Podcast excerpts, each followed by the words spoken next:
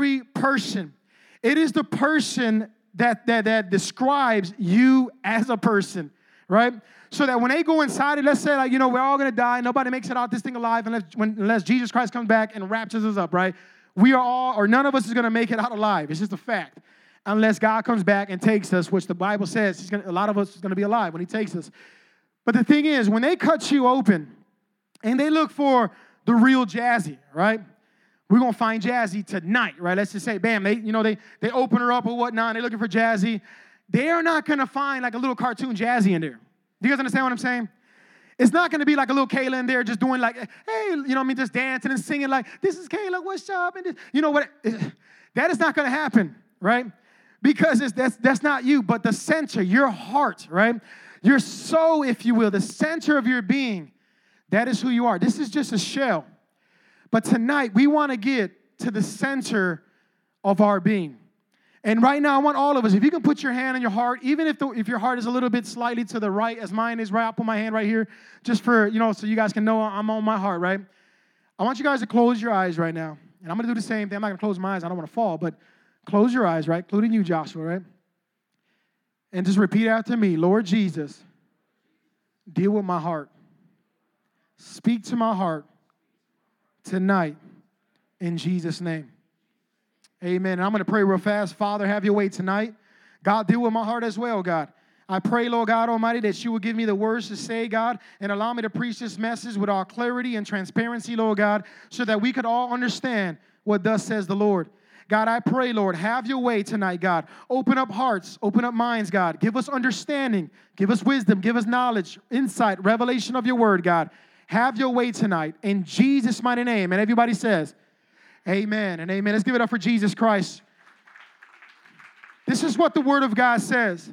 Jeremiah 17 9. This is in the King James Version. This is something about our hearts, and this is what it says The heart is deceitful above all things and desperately wicked. Who can know it? That is what the how the Bible describes our heart. It is deceitful above all things. It is just some things, right?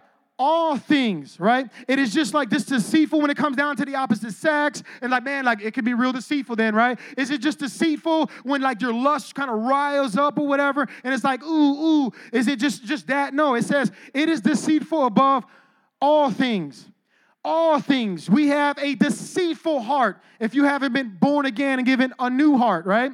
And it says, it is beyond cure. You cannot be cured of this deceitful heart. And the King James Version goes on and it says, and desperately wicked. Who can know it? When you read a scripture like this, you have to automatically, at least for myself, I automatically think about how can we tell another person, hey, James, follow your heart, bro? Think about that. We didn't light in this scripture, right? How can I go to Jazzy and be like, Jazzy, Follow your heart, girl. You just follow your little precious heart. You just, you just do the thing, right? Go over here and it's like, Kayla, you just follow your heart. You go on you you go on Facebook and you follow your little heart, okay? Listen, that is the same thing as telling Kayla and all the ones that use example and everybody in here. Listen, why don't you go on ahead and continue to be wicked, continue to allow yourself to be deceived and deceitful, continue to do all these other things when I tell you go follow your heart. That is the equivalent of saying that. And so now I want to put it on our heads, right on the front of our brains, to never tell anybody else, just follow your heart. Because when you tell that to the other individual, they're going to do just that. And their little precious little heart is going to lead them to wickedness and sin. Not only that, it's going to lead them to deceitful ways. They're not only deceiving themselves, but they will begin to deceive other people because all they're doing is following their heart. A lot of us do that in relationships, right? Even in marriages. Dude, just follow your heart. Follow your little heart. Follow your little beating heart. And then the thing is, we do just that. And it's like we start making wrong decisions, real impulsive decisions. We start making decisions not based upon the word of God. No. We start making decisions based upon a heart. Well, I feel like I love this person. So I'm gonna, just gonna give up my virginity or something. Or I feel like, you know, I, love this person, so, you know I mean? I'm, I'm gonna leave church or I'm gonna leave Elevate or, man, I'm just gonna go on ahead and just hang with this person or I'm gonna be with this person. I'm gonna follow my heart because today my heart is, you know, my stomach is having butterflies. And it's like, I, I never experienced butterflies before. Right, Yesenia? I just messing with Yesenia. I never felt butterflies, right? And so the thing is, instead of following the word of God, we can easily follow our wicked heart. And so I want us to understand that we've been talking about the war within us for several weeks now, right? You guys been here? A lot of you guys been here since it started, right? It's been an awesome series. I've been getting rocked by it. But we've been talking about this thing called the war within us for several weeks now as we journey through the book of James. James is he, as we know, is the stepbrother of Jesus. And at first he wasn't a believer, but then after that he got saved and he became a straight up Jesus freak. They were even saying that James became one of the prominent leaders in the Jerusalem church. I mean, the man had some juice. He became a straight up Jesus freak, fanatic warrior for God. And one of his letters made it into the Bible, and this man go, he cuts straight to the chase, and he starts challenging us to look within ourselves and witness and deal with the war that is going on that keeps us from receiving and living the way the Lord will have us to live while being in a relationship with God. He's given us hands on tools, hands on equipment to live a life that God would have us to live. And before he can get to all the juicy stuff, he attempts in the first half to get rid of the basic stuff or to at least allow us to see what the basic stuff is. And that was the war within our minds. And so we see that much of the battle and war comes from our minds, that in turn affects the way we listen, speak, and how we respond, and that with anger that does not produce the righteousness of God. Anybody, anybody remember last week's sermon on anger? Right? Anger's a real crazy thing, man. It begins to take control of us, right? That we end up saying real hurtful things, we end up doing real hurtful things, and most of all, we never produce the righteousness of God. We actually produce the opposite, which is unrighteousness of God. And what that is basically is we just start living and doing things that are not in right standing with God Himself. And so we learned that last week. And now we learned that we need to be quick to listen to the word and voice of God to be slow to speak and making sure it is not to tear down, but to build people up. And lastly, to be slow to anger and not controlled by it, because anger does not produce the righteousness of God. Anybody deal with anger this week? Right? James, James was almost scared. He's like, dude, I don't even know if I it because I did some crazy stuff with anger, right? But anybody else deal with anger this week on this side? You could be real. It's okay. I'm not gonna throw the mic at you and stuff. But anger's a real thing. We have to get this thing in check. And so if we don't get it in check, anger begins to check us and control us. That we start thinking we have rights. And so you're not going to talk to me in any kind of way. You're not going to cross my path any old way you want to cross it. Oh no, my anger is not going to let you do that. I'm a man. All right? Or in your case, like, look, I'm a girl. You know what I mean? Like, you ain't going to do that. I'm not that girl. I'm not, you know, this, that, and the other, whatever, whatever title you have. I'm, a, I'm your father, I'm your brother, I'm your uncle, whatever. You're not going to cross me like that. And not too far from there, anger starts taking over. You start seeing pride come out and all type of things come out. And so it's not a matter that we cannot be anger, angry. It's a matter that we cannot allow our anger to cause us to sin. Do you guys understand that? Not to allow anger to cause us to sin. Now today, James is going to have us to go deeper. Deeper than last week's anger. That is an outside means to sin. See, anger, the only way for me to know that you're angry, I have to see you angry, right? Like the only way to know that Jay's angry, we begin to see Jay angry. You guys are with me? Pretty, pretty simple stuff, right? Like when, when, when Oscar's mad, we will be able to see that he's angry. When we are mad, people will know that we're mad, right? Some of us have different faces. Some of us start kicking stuff. Some of us start cursing. Some of us grabbing stuff. We're throwing it. We're punching walls. We're disrespecting our parents. You know, the list goes on and on. You guys know what I'm talking about? So, from the outside, we can see that you have an apparent and obvious sin problem with anger. And it's just outside sin. It's basic things like, dude, you're smoking weed, you're pretty bogus. Do you having sex outside of marriage? You're, this basic stuff. We can see this. Outside sins. Do you guys are following me, right? You smoking weed? Dude, you're smoking weed. You're, like, what are you doing? Like you're bogus. You know what I mean? All these other things we can see from the outside and tell you, or you know, anybody can tell you, dude, you're not living the way God would have you to live. We can see it.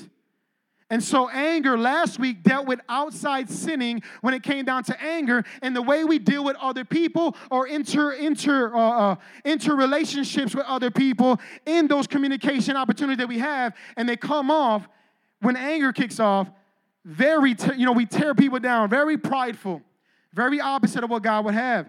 But James was telling us and dealing first with those obvious sins. How many people have some obvious sins in your life? Nobody raised their hand like, dude, I ain't. We got one person, I'm not gonna say his name, but one person raised hand like, dude, seriously, I have obvious sins, right? Thank you, brother, for being real. Let me try this again, right? For all you like, all you opposite people, I guess, right? Everybody like born again in this place, and we're just chilling with Jesus. Anybody else dealing with some obvious sins? I will point you out in a heartbeat, man. Anybody else? One, two, three, four, five, right? You can raise your hand. You got scared? It's okay. Obvious sins, right? No? We're gonna have to talk to you later on. Find this out, man. Obvious sins, right? Anybody curse? Anybody curse? And do I gotta speak this in Spanish? Does anybody curse in here? Like what? Anybody, right? We got to keep it real. But some, some people don't curse. It's okay, right? Anybody lie?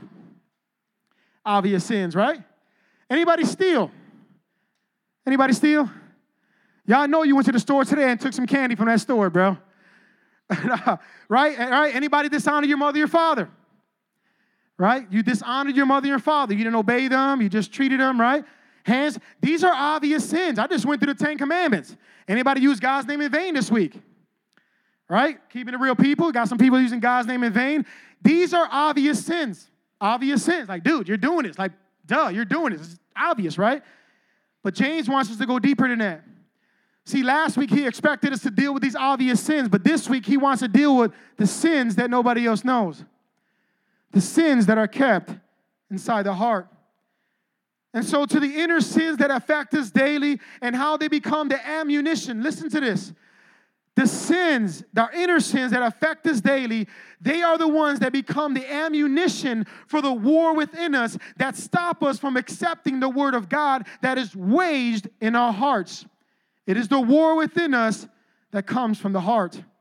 You see, and these are sins that nobody else sees.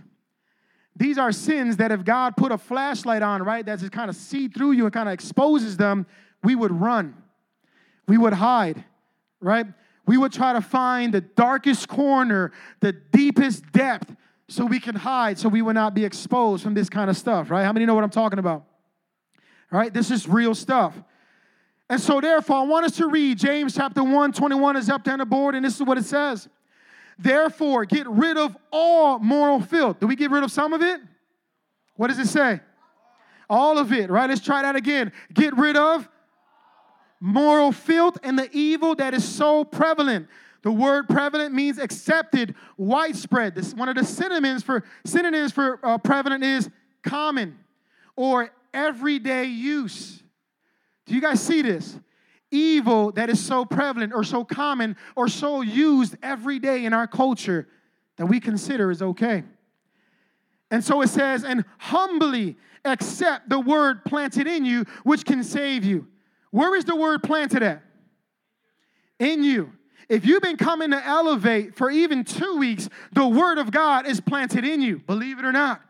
It is inside of you. There is a seed of the Word of God that is trying to burst forward and grow and grow and grow. It is the Word of God, that same Word that can save your very soul.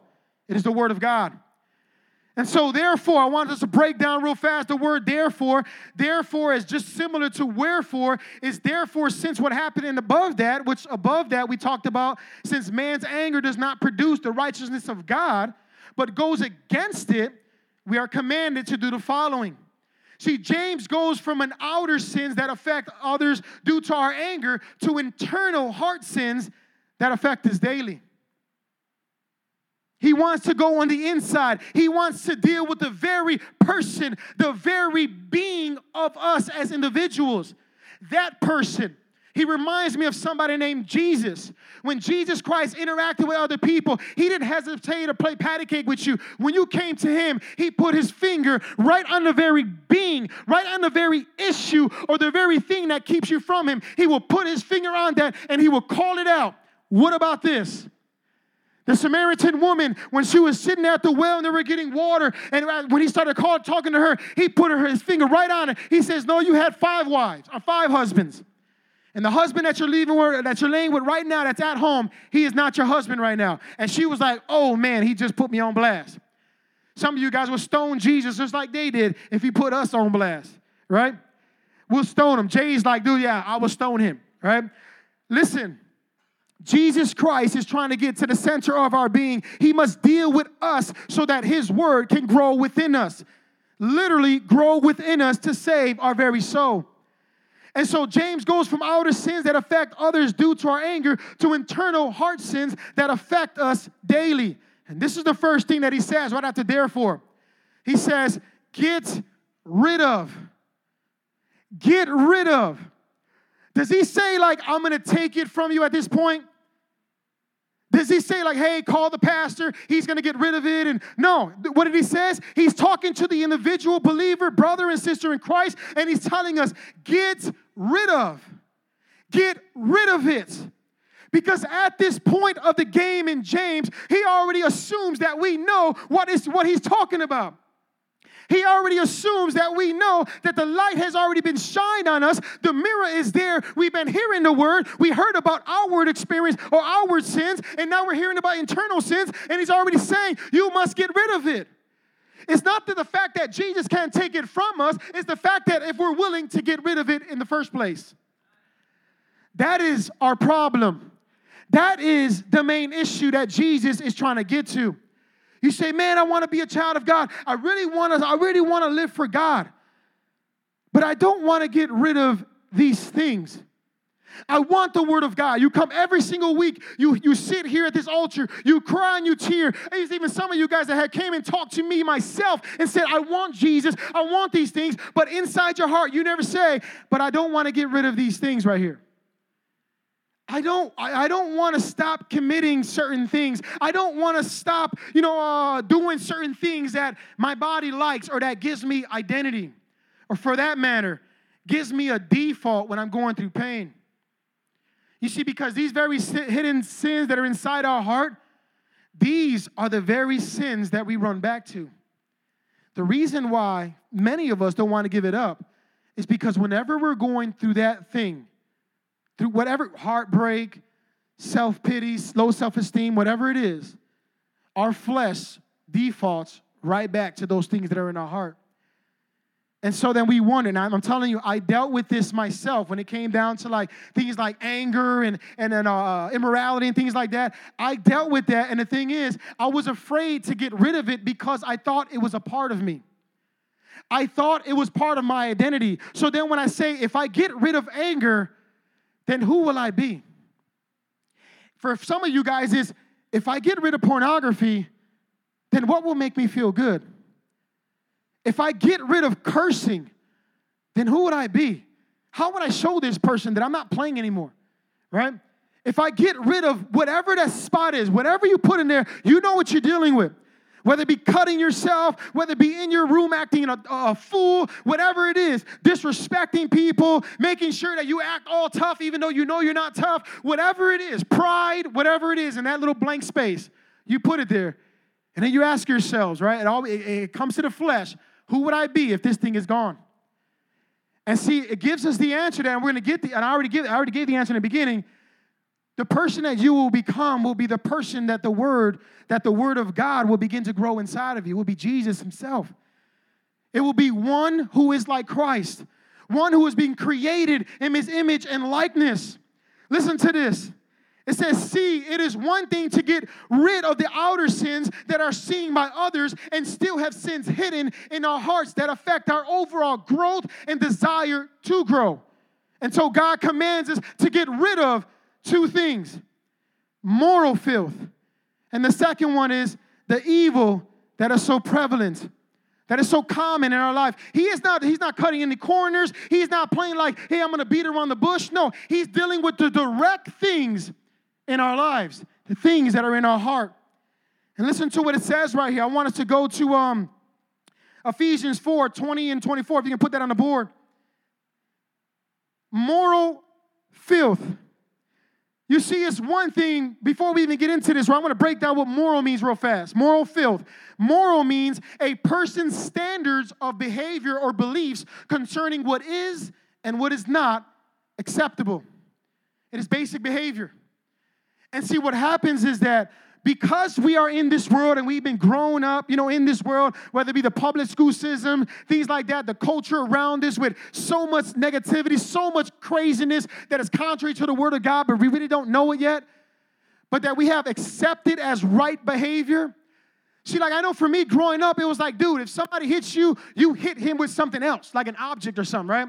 If they talk about you, you talk about their mama. If they talk about your mama, then you go forward and talk about their grandma. If they do something to your car, you go burn their house. I mean, it was like it was like eye for an eye, but yet for me, it was like, dude, you take my eye, I'm taking like both your legs. Like that's it. You are on just your knees and you're gonna walk like that. Like the mentality that we had, and we thought that that was like good behavior. Some of us, our parents is like, if you're in school and somebody puts their hands on you, you whoop that person. How many people, mama told them, told them that? Right? My mama told me that too until I actually did it, and then she whipped me for doing it. Just because, just because I got the upper hand on this person, like I'm bad now, right? So the thing is, we're raised with certain behaviors that we equated to being, hey, they're good. I'm okay with this right i could i could do what i want to do with the opposite sex it's okay you know for men for men like guys who dads who are not saved their thing is like dude right? You end up like falling off into like sexual morality. You have sex or something like that. And what happens with the worldly dad? The dad will come like, dude, my boy, my boy, talk to me about it, right? Like, like legit. And we're like, dad, you won't even know. Like, you won't even know. You know what I mean? He's like, dude, that's what I'm talking. And then mama's on the other side, opposite, right? Like, you little, uh, right? Mama's like more, you know, like, like that, like worldly moms I'm talking about. We as parents, worldly parents, right? Not me, right? But worldly parents, right? Not me. God have mercy. Worldly parents will instill into a son and give him a high five for committing sexual immorality, for having sex with the opposite, right? With the opposite gender, whatever, right? I'm not trying to assume anybody's gender here, right? But it's like the opposite sex, right? They will give a high five for that. And you know what happens? We take that with us in life and we assume that that kind of behavior is okay. And the Bible's saying no. Moral filth must you must get rid of those attitudes. Up to this point, we have been learning about the mindset and certain perspective of why we go through bad things or trials and tribulations and times of testing and approving. Right? You guys remember some of those sermons? asking God for wisdom, consider it all joy. Hey, look at your humble position and remember that God has better for you. All these other things. When you look at the, wor- the world generally, they literally go against all the things of the world. Because the world doesn't say, hey, look at your humble, you know, your humble self and consider something greater. No, they say, no, look at how great you are. Hey, you want to be great? Go step on such and such. That's what the world, the world doesn't say consider it all joy. No. They say you go through a thing, you find a way out. If you're going through something, you take care of that. They don't say trust God. They don't say, hey, wait on God. No, you go make it happen yourself. Everything that we learned so far is contrary to what the world will tell us to do, even some of our worldly friends. The world, the Lord will say, listen, stay pure, remove, get rid of all moral filth, and the world will come behind that and say, dude, what moral filth? You're doing what you were created to do. You're a man, she's a woman, do the thing. Or this day and age, hey, you're a man, you're attached to another man, dude, high five, do your thing. Hey, you love each other? Awesome. Who can tell you otherwise? Have you guys ever heard that yet? Right? Now they're giving sex education videos inside school, and now they're involving same sex couples in those videos. God have mercy, right? Even if I was in the world, I still would have snapped out. They would have suspended me out that school. I wasn't going, right? It was just rules I was, I was raised with. But moral filth, the very standards or behaviors that we have considered acceptable, the Bible is saying to remove those things to become pure. Deal with those things. Ephesians 4 20 through 24 says this that, however, is not the way of life you learned. When you heard about Christ and were taught in Him in accordance with the truth that is in Jesus, you were taught, listen to this, we were taught, even in this church, with regards to your former way of life before you got saved, to put off the old self, which is being corrupted by its deceitful desires. There's that word deceitful. Is being corrupted by his deceitful desires, to be made new in the attitude of your minds, right? The attitude of what? Your minds. Can your mind have an attitude? I thought that came out of the mouth. According to the scripture, there's an attitude that your mind begins to have. And so he's saying we need to have a new attitude of our mind. It says to put off or to put on the new self, created to be like who? Like God in true righteousness and holiness. Listen, what James is trying to say is that it's real easy to do behavior modifications.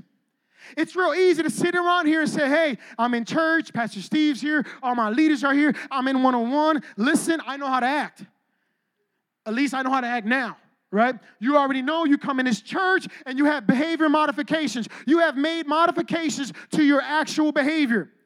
So when it came down to moral filth and you considering or accepting things that were okay, you just changed a little bit. And you said, well, nobody's gonna know, but when I go to church, I'm not gonna curse in there. Nope, not gonna curse. I'm gonna change that little behavior. I'm just turn it off. Click, it's off. That's it, right? Nobody's gonna know when I go into church or whatever that I'm gonna disrespect my mother and the father. Nope, I'm gonna make it seem I love them. Turn that off too. And we start doing behavior modifications. Nobody's gonna know that I'm doing X, Y, and Z. Hey, I'm just gonna change this. Hey, this have an attitude. Huh, let me change that modification. Bam, put this in here, download this, turn this off. I'm good. No more attitude. How you doing? Hey, I'm good, dude. I'm blessed and highly favored. You even learn another language called Christianese. So then when we see you now, it's like, dude, how you doing? It's like, Lala, what's going on, girl? Uh, uh. We love her. Ooh, girl, how you doing? And she responds, I'm blessed and highly favored. What the? Okay, you're blessed and highly favored. Fine, cool. We go to somebody else like, Ashley, how you doing, girl? What's going on? And Ashley's like, hey, look, I'm too blessed to be stressed. Like, man, they are really getting this thing. Like, people are saved in my church. You know what I mean? But then what happens is that, right? You end up at a house party, right? And in this house party, you didn't realize it, but somebody had a friend that was going to elevate. And that friend had to be picked up by the elevator. So then all of a sudden, you know, we walk in a party, no shame in that. We walk in a party, still representing Jesus. And guess who we see in the party? We see Will. And Will see, Will's like, why gotta be me? We see Will in the party. And guess what Will is doing? Will, all Will's, you know, behavior modifications, they are all turned on, right? It's because he's not an elevate now, so he turns them back on. It's like, dude, I'm not an elevate. Click, click, click, click. He got all these little buttons. You know what I mean? You know, like the buttons you go in, like uh, your house, and the lights go off, you got all these buttons. You're like, dude, what button is off? And you're like, you got to try all. I'm like, uh, that's not the one. Uh, uh, right? So you got one of those things, like literally, like right here. So when you got to elevate, it's like, like bam, I turn all these bad boys on, dude. Ain't nobody playing with me tonight. I ain't going. Nobody come across me. Ugh, you turn it all on. Anger, right on. Cursing on. Disrespect mamas and grandmas. I'll leave that one off. Next one, this one on. And we just go down the list and we turn on all these things. So all we're doing is behavior modification. And so when we catch Will in that same party, guess what Will's doing? He is cursing. He's getting high as a kite or whatever, smoking Afghan weed and all type of craziness, right? He's sitting there with a girl, kissing on her and stuff like that. She's grinding all on his, whatever, right? Doing the thing. And then we look at him, we say, Will, Will. And he's shocked to see, like, oh man, that's my pastor. What's going on? He runs to the back. I'm like, catch you on Friday, homie. And guess what happens on Friday? Because he was so high and drunk, he didn't even remember that it was me in there. He probably thought it was somebody else. He comes Friday, and guess what's all on? Behavior modification. Cursing, off. Disrespecting grandma, mom, that's off. Uh, you know, all these things off, all the way down. Smoking weed, that is off for now. But after after uh, elevate, I'm gonna hook up with such and such. I got halves in the bag, and we're going that way. So I'm gonna turn that partially off because I want the desire to be there throughout elevate, right? And what happens is Will walks into church the same way he was the week before. Hey, Will, how you doing? Dude, I am blessed. You don't understand. I am of sober mindedness nothing affecting the brain. No drugs, no nothing. I am sober minded. No attitude, right? And he starts claiming all these scriptures and all these behavior modifications. But the reality is, is he really changed? Why not? What did he do? Right? What did he do? He got high, yeah, he definitely did that.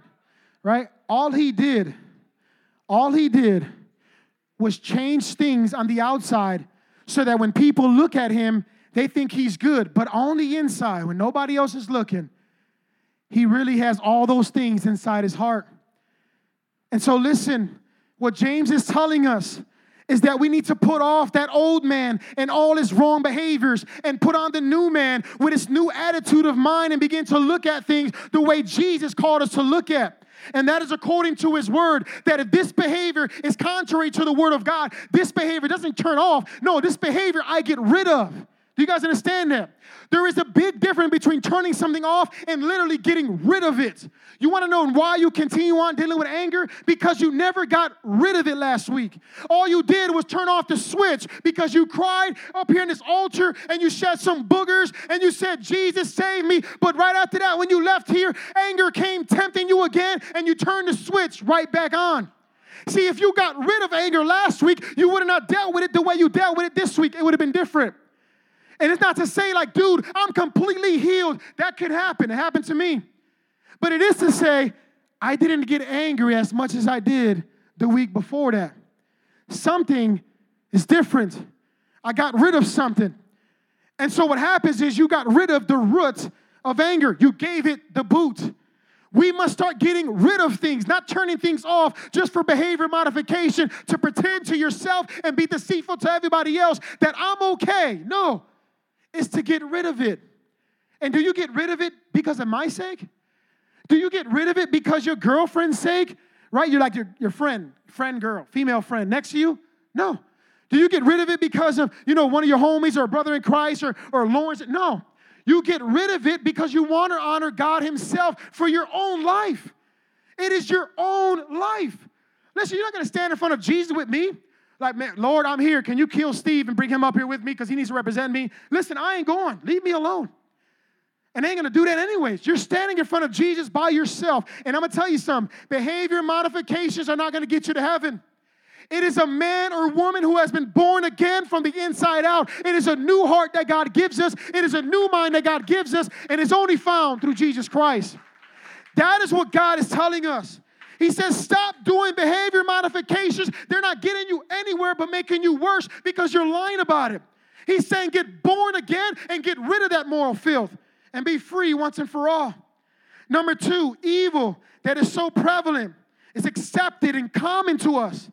Matthew 15, 19 to 20 says this, if I can put it on the board. He said, We must get rid of these things. For out of the heart come evil thoughts, murder, adultery, sexual morality, theft, false testimony, slander. These are what defile a person, but eating with unwashed hands does not defile a man. Listen to this. Out of the heart come evil thoughts. Out of your heart come murder. Out of your heart come adultery. Out of your heart come sexual morality. It is what's inside your heart that begins to kill us and destroy us in your heart. So it's one thing to get rid of behaviors, but it is another thing to get rid of the very things that we hold dear to our hearts. The things that we hold on to, the things that we have made common within our lives. Nobody knows about this. I watch pornography, nobody knows. Whenever I'm mad, I just that's when I do it. Whenever I'm mad, it's just only when I'm mad. It just makes me feel good. Or when, you know, I just, I just feel alone or whatever. So, you know, I, I want to go do this. I, I go be with a boyfriend or whatever. I know we broke up. He keeps breaking my heart. But, you know, I get in that feeling and I just, I just want to hear his text message. I just want to call him again. I just want to hear his voice. And you know that God said, remove yourself. Get rid of that individual. And every time you go back, that was a commandment for you. You continue to sin. That is a sin you hold in your heart. And you're like, no, but I just, it's just innocent. You know, I, just, I love him or whatever. Just, just want to hear his voice. And God is like, no, but I told you, leave that person alone completely. And so you continue to go back to him and continue to go back to that sin that's inside your heart. You have made it acceptable to you to the point that when you do it, you don't even have conviction anymore. You don't even have conviction anymore. Like, doesn't even, it's like, dude, whatever. It's like, you just keep on going. You don't even miss a beat. It's like, yeah, whatever. Whatever. That's just the normal thing I do. That's just what I do. It's normal. And the Bible's calling it evil. The evil that we have made so common within our hearts.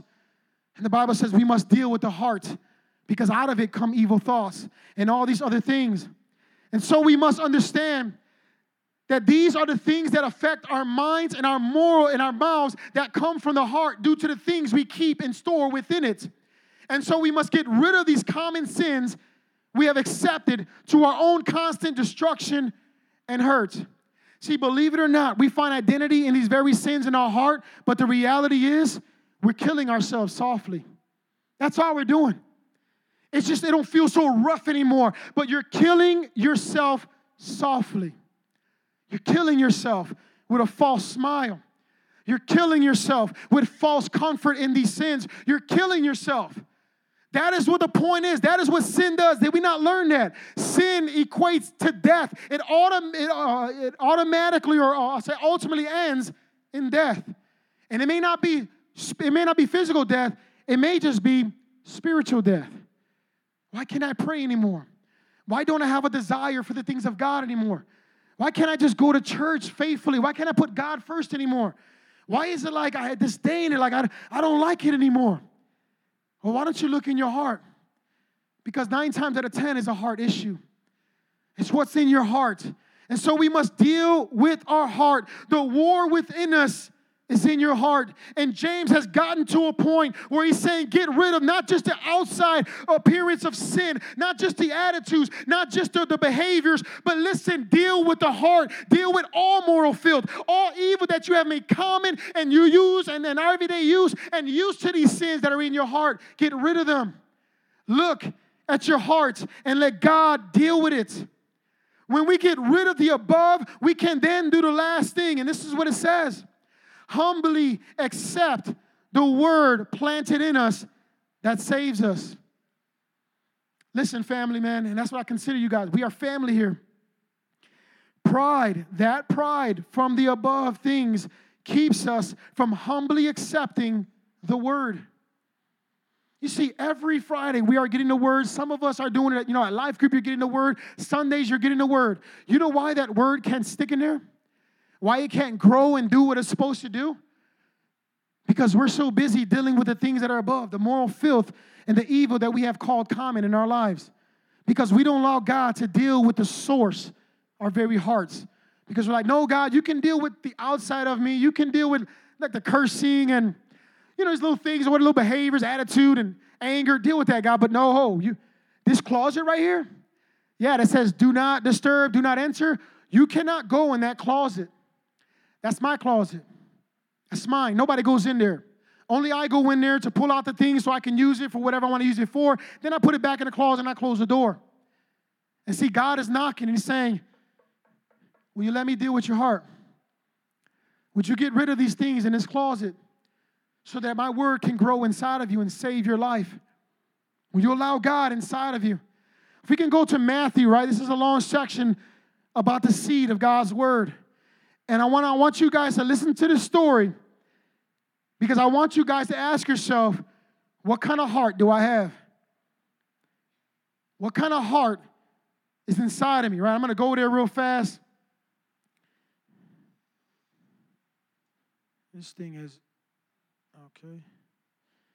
It's in Matthew, we got 13. Listen to this.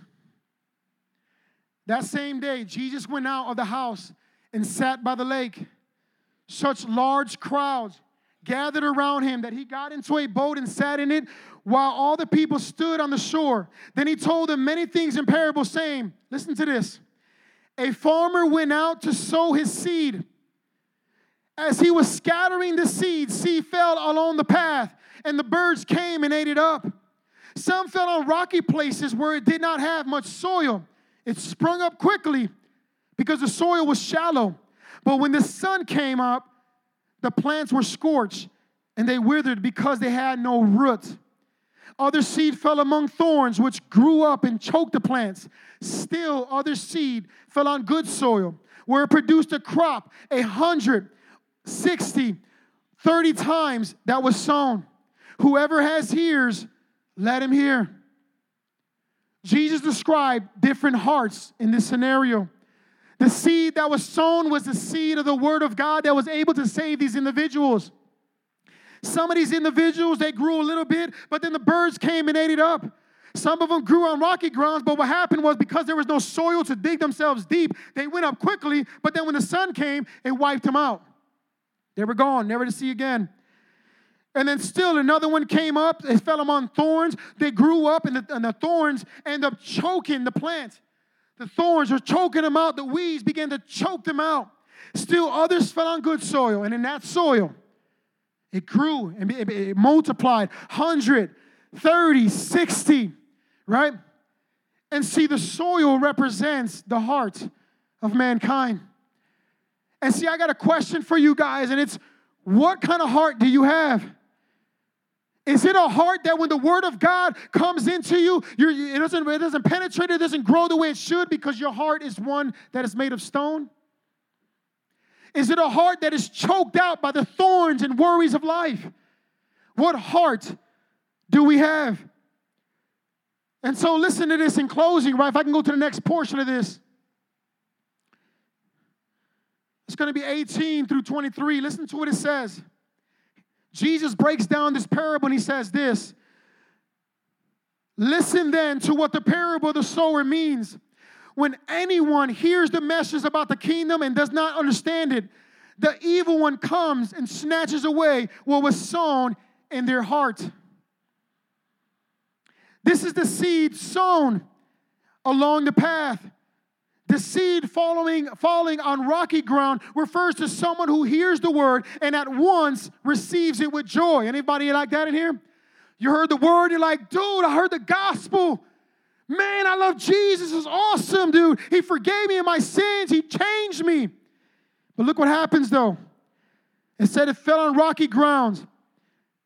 It says, but since they have no roots, they had no lasting, they, the, the seed could not penetrate into the soil. It just stood on the surface. It says they only lasted for a short time. When trouble or persecution comes because of the word, they quickly fall away. See, some of us got saved and we took it with joy, but once your family came against you, once your friends at school came against you, you quickly said, No, I can't be a Christian. No, I can't do all those things. And listen, but since they have no root, Oh, I'm sorry, that was the, the, verse 22. The seed falling among the thorns refers to someone who hears the word, but the worries of this life and the deceitfulness of wealth choke the word, making it unfruitful. Anybody worry about the things of this world trying to get money? It would choke the word of God outside of you. It would remove it from your heart. But the seed falling on good soil refers to someone who hears the word and understands it. This is the one who produces a crop yielding a hundred, sixty, or 30 times that was sown. Listen, the reason why the Word of God cannot grow inside of us, even though we hear it week after week, even though we hear it at life group, even though we hear it on Sunday, is because our hearts must be get rid of. Well, our hearts must be dealt with that we got to get rid of the very sins that are inside of it. It is choking the word of God. It is bringing it down. Every time the word wants to grow, you're like, no, because I'm not ready to deal with my heart of sin and the, and the word of God continues to grow and grow. It starts talking to you, Terry on, don't be angry. Don't sin in your anger. And you're like, no, I want to be angry. Whatever, Jay, whoever, whatever you put your name wherever it's at. Listen, don't be about pornography. Don't do it. Get rid of that stuff. And the word of God begins to talk to you, and you're like, no, I got this. I like this stuff. I like it in my heart. If we all can stand. Listen, when we do not get rid of the moral filth and the evil we have made acceptable and common in our hearts, we suppress or suffocate the word, the seed of the word planted in our hearts. And so we stop ourselves from growing. You wonder, why do I have to deal with my heart? Why do I got to get rid of this stuff? Reason being is because the Word of God will never grow in your life.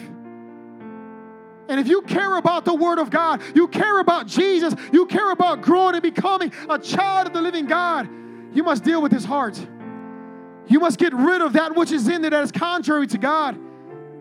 And lastly, we can never experience the saving power of the Word of God because we constantly kill ourselves spiritually with the things we refuse to get rid of the moral filth and the evil that is so common to us.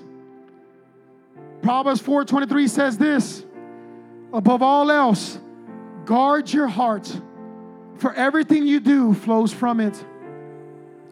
Everything we do flows from our heart.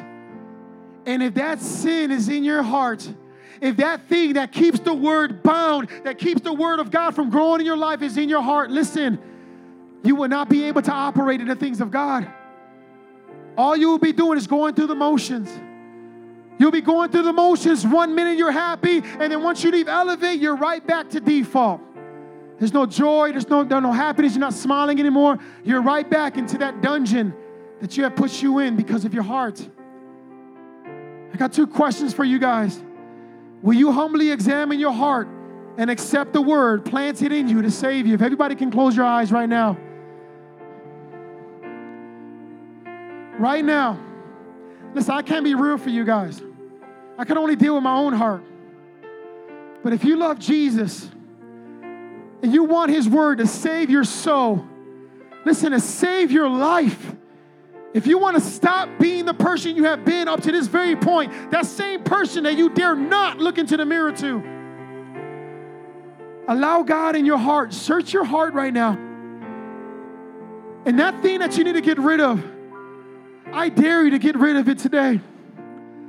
I dare you to put it on this altar and symbolically burn it up to Jesus and say, Lord, take this out of my heart. I give it to you, God. I get rid of it right now. Whatever it is, get rid of it.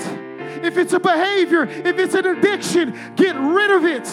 Get it out of your life and let the Word of God grow inside of you. Give Jesus a good heart of soil that His Word can grow in you and produce 160, 30, 50 times more than what was originally planted in your heart.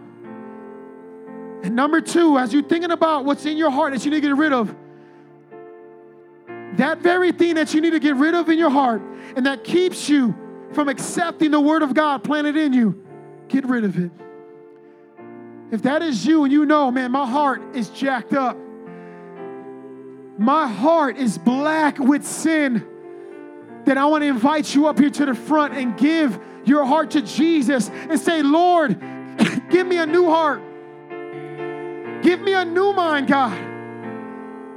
A heart that I can honor you with, a heart that your word can grow in, and He can do that for you. Listen, He can do that for you tonight. If you keep it real with yourself and you keep it real with God. If that is you right now, as you're examining your heart and you know, listen, listen, you're only fooling yourself. You know what's in your heart. That very thing you know that you need to get rid of. You may be saying, I'm not ready to do it. I don't want to do it. I don't want to do it. I like it too much. Listen, you need Jesus because Jesus can remove that from you. Jesus will give you the grace to boot that thing right out your heart. But it takes the initiative, it takes the ability. The Bible says to humble yourself. Humble yourself and receive the word of God that's been planted in you, even right now, so He can save your soul. It ain't worth it. It is not worth it. And if that is you, I invite you right now, if, I can, if somebody can come and get this thing out here, I invite you right now up. Get rid of that stuff at this altar. Give your heart to God. Give your heart to God. You may think, man, this is okay. It's, it's not that bad. And you're deceiving yourself with your own deceitful heart. Give it to Jesus. Give it to the Lord. I'm going to pray right now. If that's you, this altar is open. Come up here and give your heart to Jesus. Get rid of that stuff that's in your heart. Father, in Jesus' name, God. Lord, I thank you for your word. I thank you for your truth, God. I thank you, Lord, that you don't leave us deceived and thinking that we are okay when we're not, but you allow us to deal with the very person in the mirror. And God, I pray right now, God, start with me, Lord. God, I ask, Lord God, give me a new heart. Give me a new mind, God. Purify me in the name of Jesus, God. I give you all that is not of you, God. I remove it from my heart right now, Jesus. And I repent unto you, God. Lord, have your way, God. Lord, I desire that your word will grow in me, God. Lord, that your planted word will grow in me, God. Lord, that I will become the son that you want me to become the leader you want me to become, the husband you want me to become, the brother you want me to become, God, the father you want me to be, God, in the name of Jesus, God. I pray, Lord, I accept your word. I humble myself, God. And I ask, Lord, let your word grow in me, God. Have your way. Lord, I give it to you, God, in Jesus' name. I thank you, Lord. I praise you, God, in your name, Jesus. If I get some prayer workers to pray over these brothers and a sister right here.